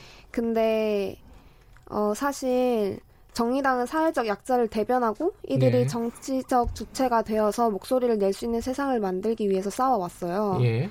그런데 그 조국과 민주당 정부는 동성혼에 대해서 아직도 나중에를 외치고 있잖아요. 음. 그래서 저는 저희는 정의당 중앙당이 성소수자에 대한 언급을 피한 그런 조국의 의도적 배제에 대해 한마디라도 비판을 했다면 그 아쉬움이 덜했을 것 같아요. 같아요. 예. 그래서 그 사실이 저와 제 친구들에게는 굉장히 절망적으로 다가오는 거죠. 예. 그러니까 지금 이제 어떤 뭐 아, 자녀의 의혹이라든가 뭐 펀드 의혹 이런 게 아니라 네. 오히려 진보적인 아젠다 의제에 네. 대해서 굉장히 소극적이었다. 요 부분을 네. 비판을 하신 거네요. 네, 네. 네. 그리고 아, 예. 저 또한 하나 예, 예, 더 하고 예, 예, 싶은데. 말씀하세요. 네, 정신 질환자 문제입니다. 저는 사실 우울증을 가지고 있는 정신 질환자입니다. 예. 정신 질환은 사실 현대 한국의 감기라고 할 만큼 흔한 병이잖아요. 예. 사실 저는 감기라는 표현을 별로 안 좋아해요. 왜냐하면 우울증은 사람을 죽일 수도 있기 때문에. 네. 근데 한국은 무한 경쟁이나 저임금, 과로로 인해서 정신질환을 조장하는 사회에 있는데 네. 조국 장관이 정신질환자를 국가에서 엄격하게 관리하겠다고 말을 했어요. 네. 근데 사실 이는 정신질환자 문제를 치료나 사회화의 문제보다는 격리와 분리에만 의존해서 낙인을 찍는 행위거든요. 예. 그리고 현재 한국이 OECD 국가 중에 자살률이 두 번째로 높잖아요. 예. 그래서 저는 정신질환자에 대한 낙인과 규제가 정신질환자를 결국 사회적으로 고립시키고 자살률 증가로 이어질 거라고 생각해요. 알겠습니다. 네. 또 어, 준비를 많이 해오셨는데 조금 뭐 좀 편하게 말씀하셔도 괜찮아요. 아, 네. 예. 네. 아 그리고 김지문 국장님도 조국 장관을 네. 반대하는 이유 간단하게 좀. 예. 간단하게 얘기해서 사회적 불평등에 있죠. 예. 그 조국 사태라는 이 거대한 담론을 만들어낸 네. 기본적인 원인은 결국 빈부격차의 예. 이 문제입니다. 네. 이 만연한 사회 불평등이 조국을 통해서 폭발한 거죠. 음. 그렇다면 이 정의당은 항상 평등과 사회 정의를 외치는 정당이었는데 네. 그 그러한 진보 정당의 가치가 있음에도 불구하고 네. 그 정의당 중앙당이 현재 진보 정당의 가치를 제대로 지키지 못했다라고 판단했기 때문에 모멘텀은 반대 입장을 펼쳤습니다. 그 정의당의 정체성, 뭐 공정, 평등 이런 부분들을 해쳤다. 네, 특히 이런... 계급적 평등을 해쳤죠. 근데 그 심상정 대표가 대표도 이제 아까 이제 정의당 지도부가 왜 그런 판단을 했는지는 이해는 한다는 말씀하셨잖아요. 그러니까 네. 심상정 대표 이런 얘기를 했지 않습니까? 고민을 많이 했는데 이게 사법 개혁을 위해서 마지못하게 선택했다. 이 부분에 대해서는 어떻게 생각하십니까? 그 어, 그러니까 이사 레토릭이 살짝 잘못되었다라고 생각을 네. 합니다.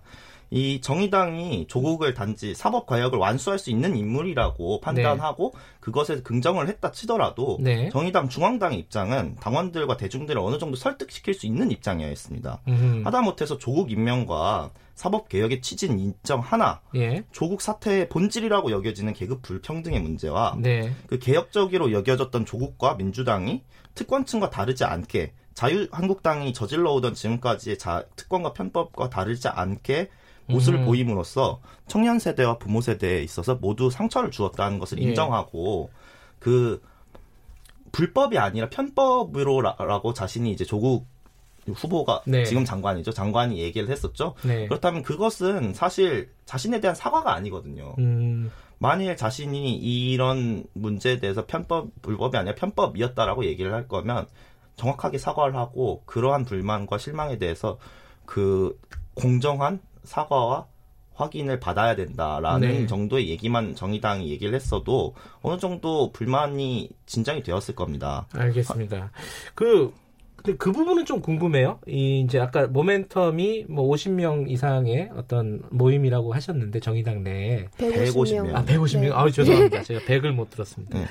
어, 전체 당원들의 분위기가 어떤지 그거는 누가 좀 말씀을 해 주시죠. 네, 그러니까 이거에 사실 네. 전체 당원을 통한 이제 공식 여론 조사나 네.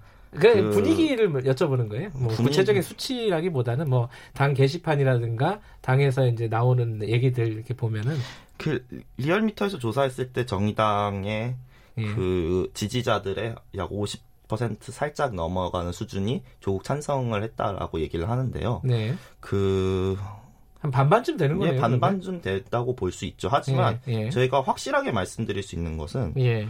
오히려 청년들에 있어서는 더더욱 음. 반대 입장이 엄청나게 아, 그 모멘텀 내에서는 반대 네. 입장이 굉장히 모멘텀뿐만이 아니라 모든 아. 청년 단위들에 있어서 음. 반대 입장 거의 절대 다수라고 볼 수 있어요. 이것은 확실히 말씀드릴 수 있습니다. 정의당 바깥의 청년들은 마찬가지 뭐 친구들이나 이런 분들이 있을 거 아닙니까? 마찬가지예요. 예, 네, 그... 되게 정치에 관심을 별로 그렇게 두지 않는 친구들조차 음. 조국 장관 임명에 대해서 엄청 반대를 하고 분노를 하고 있더라고요. 그 반대와 분노가 아까 어, 김지문 국장님이 말씀하신 그런 부분인가요? 어떤 어떤 이유에서 보통 친구들이나 주변에 계신 분들이 네. 어, 조국을 반대하던가요?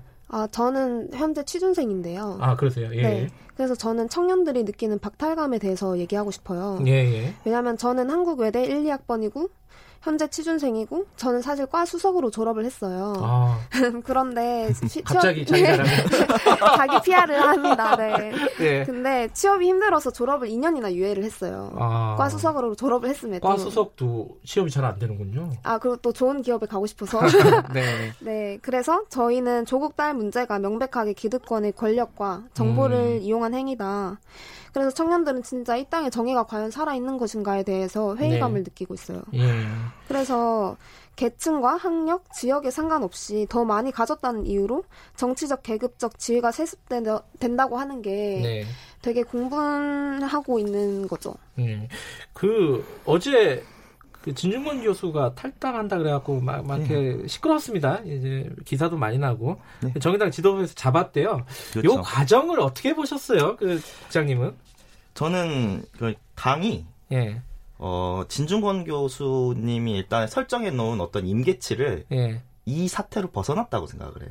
아, 그 진중권 교수가 버틸 수 있는 어떤 예. 수준을 넘어서 버렸다 당의 예. 결정이 그분이 예. 이제 입장이 이제 제가 찬반을 한 것과는 다르게 예. 그분의 입장은 항상 이제 기성정당들 눈치를 보지 않는 입장이었거든요. 예. 그런데 그리고 계급의 되물림과 탈법적 음. 축제를 항상 막으려고 했었죠. 네네. 그런데 민주노동당 때부터 지금까지 진보 정당들이 그렇게나 막으려고 했던 이 가치들을 네. 어, 더 이상 타협해서는 안 되는 이 부분들을 네. 이제 타협을 하려고 하니 이제 정의당 지도부에 실망을 했을 것이다라고 음. 어느 정도 생각을 해봅니다. 지금 이제 사실 이제 임명이 됐고 검찰 수사를 받고 있습니다. 지금 정의당은 어떤 선택을 해야 될 것인지 의견을 김선아 국장님이 좀 말씀을 해주시면. 음, 지금 사실 되게 분열이 많이 일어나는 걸로 아는데 왜냐면 네. 사실 저도 진짜 이 정도는 탈당을 해야 할 정도가 아닌가까지 아, 고민... 아 본인도 그렇게 고민을 하셨어요? 네, 아. 한 적이 있어요. 예. 물론 저는 정의당을 사랑하기 예. 때문에 남아 있지만 사랑하니까 얘기하는 거죠. 네, 그렇죠? 예. 사랑하니까 얘기할 수 있는 거죠. 예. 그래서 저는 지금 분열되지 말고 사람들이 다 그래도 하나로 예. 좀 다들 인내하고 기다려줬으면 좋겠어요. 네. 알겠습니다. 이게 뭐 시간이 길지는 않았지만 아, 네. 어쨌든 네. 정의당의 청년들이 그리고 뭐 정의당을 넘어서서 청년들이 어떤 생각을 갖고 계신지 들어볼 수 있는 기회였던 것 같습니다. 짧은 시간이었지만 네. 두분 감사합니다. 네, 감사합니다. 감사합니다. 네, 정의당 내 청년 당원 모임 모멘텀의 김선아 홍보국장 그리고 김지문 조직국장님이었습니다.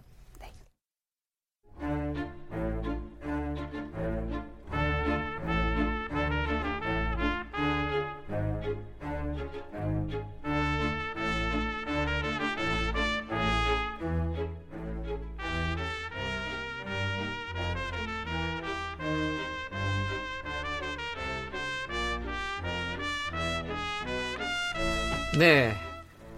아, 수요일마다 돌아오는 영화 스포 김경래 최강 시사 영화 코너 스포일러 시간입니다. 오늘 초대 손님이 많아갖고 좀 어수선하네요. 최강희 평론가님 나와 계십니다. 안녕하세요. 예, 안녕하세요. 오늘은 저는 이 영화를 갖고 오실 줄 알았어요. 네. 네, 이 영화를 한 번쯤 다뤄야 될 시점이죠. 그 화성 화성 연쇄 살인 사건의 어, 진범이 특정된 용의자가 지금 특정이 된 상황에서 살인의 추억을 한번 되씹어보는, 되짚어보는 네. 그런 시간을 좀 가져보겠습니다. 근데 이게 워낙 유명한 영화라서 다시 무슨 얘기를 해야 될지 저는 조금 무슨 얘기를 해주실지 궁금합니다. 네, 그 사실 그 여기 제작진하고 상의를 할 때, 예. 아이템 상의를 할 때 이제 살인의 추억이라는 영화가 뭐 얼마 전에 뭐 그 영화 채널에서 예. 편성이 됐다가 예.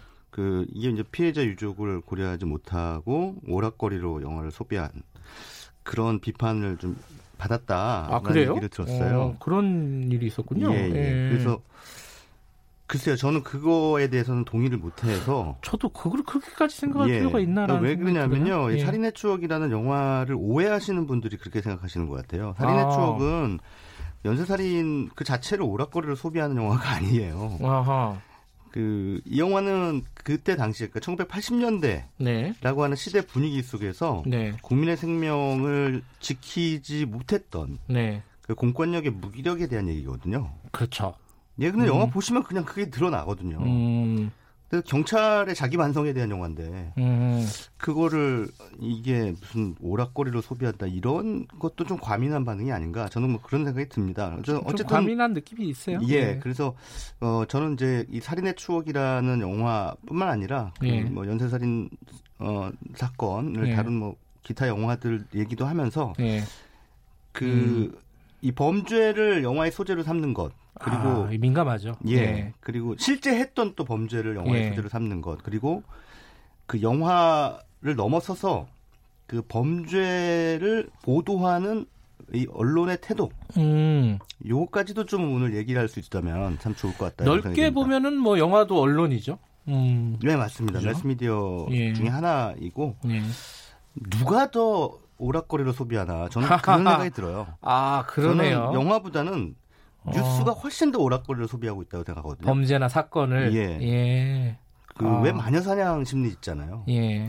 근데 최근에 저는 이제 고유정 씨 사건이나 예. 이런 거 보면서 그 왜 얼굴을 공개했지 않습니까? 그랬죠. 근데 무죄 추정의 원칙은 보도에는 적용이 안 되는 건가요? 경찰이 이제 그 자기들 아니 원칙으로... 경찰이 예. 그 공개를 하기로 결정했다 할지라도 예. 언론은 정도를 지켜야 되잖아요. 그렇죠. 그런데 음. 그냥 막 내보낸단 말이에요. 음. 근데 그렇게 해서 그분의 얼굴이 어, 미디어에 노출되고 많은 사람들이 알게 돼서 얻는 게 뭐예요?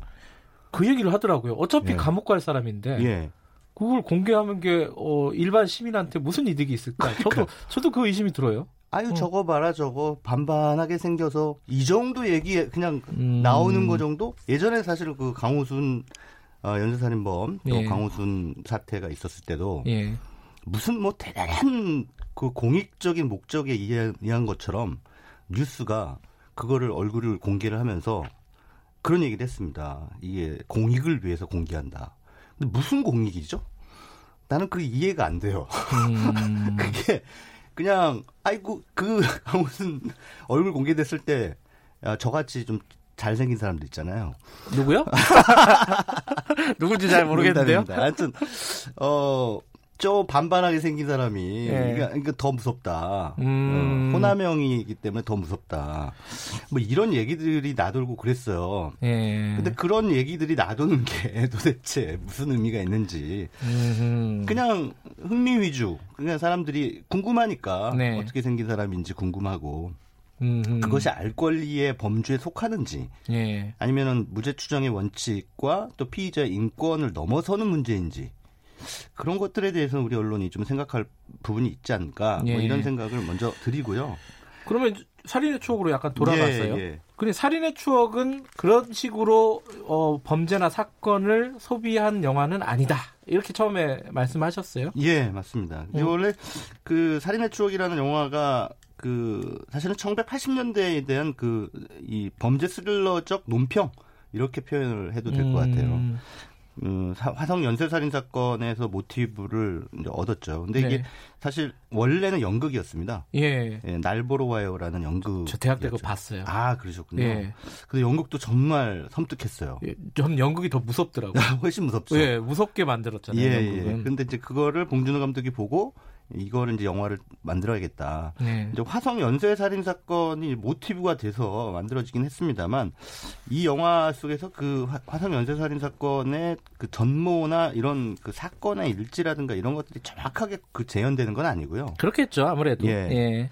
뭐 여러 가지 그 실제 사건에서 이제 그 모티브를 얻기는 했습니다만 영화적으로 재구성이 됐죠. 네. 그리고 실제로 그 살인의 추억이라는 영화를 기억하시는 분들은 아시겠지만 이 영화에서는 범인이 특정되지 않습니다. 그렇죠. 대부분의 연쇄살인 드라마 혹은 영화는 범인을 보여줘요. 음흠. 그래서 범인이 범행을 저지르는 뜨끔찍하게 범행을 저지르죠. 네. 그런 상황들을 이제 나열한단 말입니다. 네. 사실 저도 어, 그렇게 그 범, 어, 범죄 행각, 또는 살인 행각을 좀 디테일하게 묘사하는 건 네. 특히나 실제 사건을 모티브로 삼은 영화로서는 취하지 말아야 될 네. 그렇게 썩 바람직한 태도는 아니라고 생각합니다. 네. 그래서 이 영화는 그런 면에서는 어, 나름대로 정도를 지키고 있다라는. 거죠. 음흠. 피해자는 있으되 가해자가 어떻게 살인을 저질렀는지에 대해서는 묘사하지 않아요. 음흠. 그래서 그냥 단지 발견될 뿐이죠. 예. 근데 이 하나하나 이제 피해자들이 발견될 때마다 그 경찰들이 갖는 당혹감이라든가 음. 무기력감이라든가 이런 것들을 묘사하는 데 치중을 하고 있어요. 그렇군요. 이게 사실 성범죄를 다룬다는 게 영화가 예, 예. 그런 함정에 빠지기가 쉽잖아요. 그렇죠. 그러니까 어떤 가해 장면들을 예. 선정적으로 보여주고 싶은 욕망. 네. 그러니까 관객들을 그걸로 좀 유인하고 싶은 욕망 네. 그런 게 있는데 그런 것들을 좀 함정을 피해가면서 예. 잘 만들었다 이런 뜻이네요. 맞습니다. 이제 그 예. 이거랑 좀 대비되는 영화가 그 추격자라는 영화죠. 추적 추격자 예, 예, 예. 하정우 씨 나오는 거예요? 예, 나은진 아, 감독의 추격자가 예. 이제 이, 이 5년 뒤에 만들어졌는데 그 영화도 한 500만 명 이상의 그 흥행을 했습니다. 네. 근데 추격자 같은 경우에는 하정우 씨가 연쇄살인범으로 등장을 하는데 네. 그 영화에서는 비교적 그 살인의 추억에 비하면은 그 범죄 행각이라든가 이런 것들 잔인한 수법이 어 조금 노골적으로 드러나요.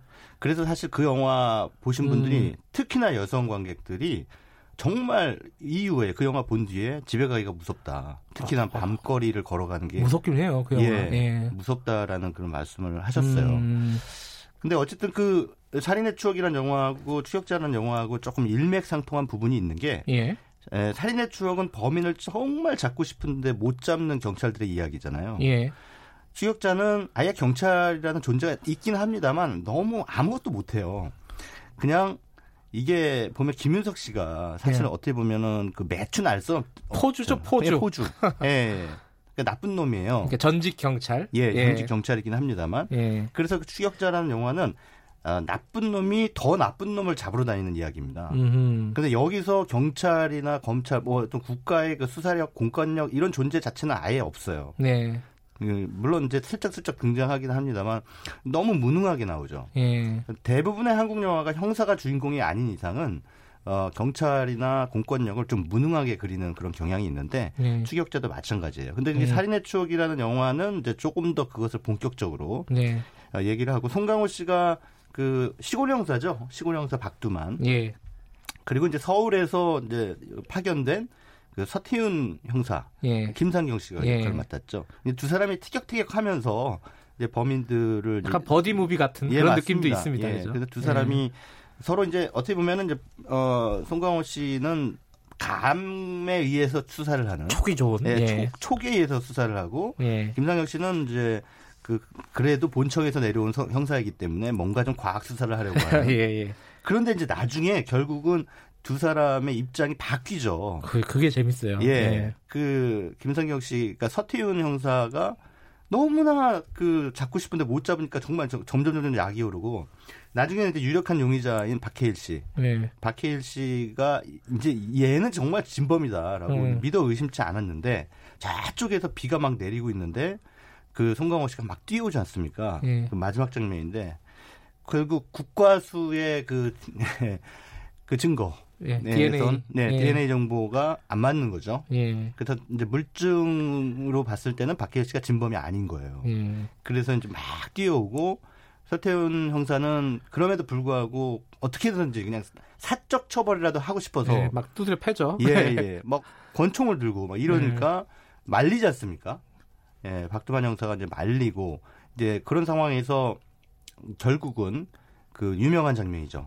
그 송강호 씨가 박해일 씨의 그 턱을 딱 부여잡고 이렇게 노려보면서 음. 정말 미묘한 복잡 미묘한 표정을 지으면서 그 빗물에 젖은 얼굴로 밥은 먹고 다니냐 이렇게 물어보지 않습니까? 명대사죠. 예. 네. 근데 이제 제가 그 대사의 뜻이 뭔지에 대해서 예. 그 많은 사람들한테 물어봤어요. 음. 어, 떻게 생각하냐? 그 대사가 무슨 뜻인 것 같냐? 예. 밥을 먹고 다니냐라는 뜻이. 그랬더니 이제 많은 분들이 의외로 제와 저의 생각과는 다르게 너같이 나쁜 놈도 밥이 넘어가냐? 라는 뜻으로 받아들이더라, 받아들였더라고요. 음. 그러니까 어, 많은 분들이 박해일이 진범인데 음. 증거가 잘못돼서 못 잡았다. 이렇게 생각하시는 것 같아요. 예. 근데 그게 아닌데. 뭐 뭐라고 보시는 거예요? 저는 모르겠네요. 그게 할 말이 없다라는 뜻이라고 생각해요. 아, 예. 너한테 할 말이 없다. 예, 정말 할 말이 없다. 아. 그러니까 내가 너가 범인인 줄 알았는데 예. 이게 증거가 어, 형사는 당연히 증거에 의해서 움직여야 되는 직업이니까요. 증거가 네가 아니라고 하니 야 정말 여기까지 와서 결국 나를 놔줘야 되는 이 상황 범인을 못 잡는 이 상황 이런 것들에 대해서 경찰로서 정말 할 말이 없구나 라고 하는 자괴감의 표현이라고 이제 생각을 해요. 근데 음. 영화 속에 잠깐 잠깐 등장하는데 1980년대가 어, 그럴 때 아닙니까? 그 시위가 많았고. 예. 시골에서도 시위가 있고 막 맞습니다. 그랬었죠. 그래서 예. 이제 영화 속 보시면은 이 시골 형사들이 시위 진압에 동원이 돼요. 그렇죠. 예. 음, 그래서 뭐 가서 중간 중간에 가서 시위하고 시위 진압하고 그러는데 그런 상황에서 어떻게 범인을 잡을 새가 있겠습니까? 그러니까 음. 수사에 집중을 못하는 거죠. 네. 그래서 이 영화 이 살인의 추억이라는 작품은 그렇게 1980년대 어떻게 보면은 이제 경찰력이 국가 권력의 더 파수꾼 역할을 해야만 했던 그 슬픈 시대죠. 그런 그런 어, 아이러니한 그런 시대상 속에서 어, 국민의 생명을 보호하지 못하는 음. 경찰들 그리고 그 국민의 생명을 해한 어떤 그 범죄자를 제대로 잡아내지 못하는 당시 경찰력의 한계 이런 것들에 대한 논평이다. 앞서 말씀드린 대로 어, 그런 작품이다라고 평가를 할 수 있을 것 같습니다. 아까 말씀하신 대로 이 그 실제 범죄를 다룬 영화들은 꽤 많아요. 뭐 네. 근원 목소리가 당장 생각나고요. 네, 암수살이라는 작품도 예. 어, 실제 범죄를 다룬 영화입니다. 뭐 그 개구리 소년 실종 사건도 다룬 영화가 예, 있었죠, 그죠? 예, 예. 근데 이런 영화들을 보면은 범죄를 다룰 때 어떤 부분을 어, 조심해야 하는가, 선정적이 되지 않으려면은 그리고 이렇게 함부로 소비한다는 그런 평가를 받지 않으려면 어떤 부분을 조심해? 그 부분이 참 네. 만드는 사람 입장에서도 걱정일 것 같아요. 그렇습니다. 그 염두를 꼭 해야 되는 부분이 예. 그 피해자 유족이죠. 음. 예, 어찌됐든 뭐 관객들 입장에서는 재미있는 영화를 원하지만 네. 그 영화 때문에 피해자 유족들이 또 한 번 큰 상처를 입을 수도 있거든요. 네. 근데 그런 부분에 대해서 항상 고려를 해 하는 게 좋다 저는 그렇게 생각해요. 그래서 어, 앞서도 제가 말씀드렸다시피 그 예. 그 범죄 과정 또 피해자의 어, 어떤 신상이라든가 예. 이런 것들이 실제와 지나치게 유사한 상황. 음흠. 영화는 다큐멘터리가 아니니까요. 네. 뉴스가 아니고. 그러니까 그런 것들은 어, 허구적인 상상력에 의해서 조금 윤색을 가하는 네. 게 어, 도덕적으로 바람직하다 이렇게 생각합니다. 그 피해자에 대한 예의도 필요하고요. 네. 어, 아까 말씀하신 대로 그럼 과연 뉴스는 영화보다 어, 훨씬 더 도덕적으로 어, 윤리적으로 우위에 있는 것이냐? 예. 아닐 수 있다. 요 말씀이 기억나네요. 여기까지 듣겠습니다. 고맙습니다. 예, 감사합니다. 아, 김경래 최강사 오늘은 여기까지만 하겠습니다. 내일 다시 돌아옵니다.